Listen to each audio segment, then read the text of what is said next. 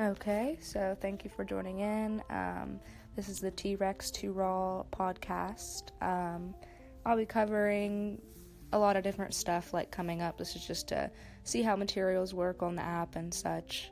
Um, a lot of the topics I'll be doing on the podcast we're going to be toxic relationships, um, poetry, college life, just just stuff like that to talk about. Um, you can ask me questions, uh, you know, stuff that you want me to bring up in the podcast if they have to do with that category, or if not. I mean, I have opinions for everything. I might not be the greatest expert on everything there is, but um, I'm I know some stuff about toxic relationships and stuff like that, and I've moved on from that and really want to talk and give the world um, what I've been through and how to move on from that. So please just let me know, um, ask me questions, uh, stuff like that. Um, as for toxic relationships, for poetry, I'll probably just maybe make a podcast here and there and uh, read out some of my poetry, see how uh, others respond to it, you know, just for fun.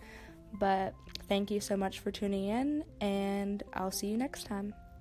T Rex 2 Raw.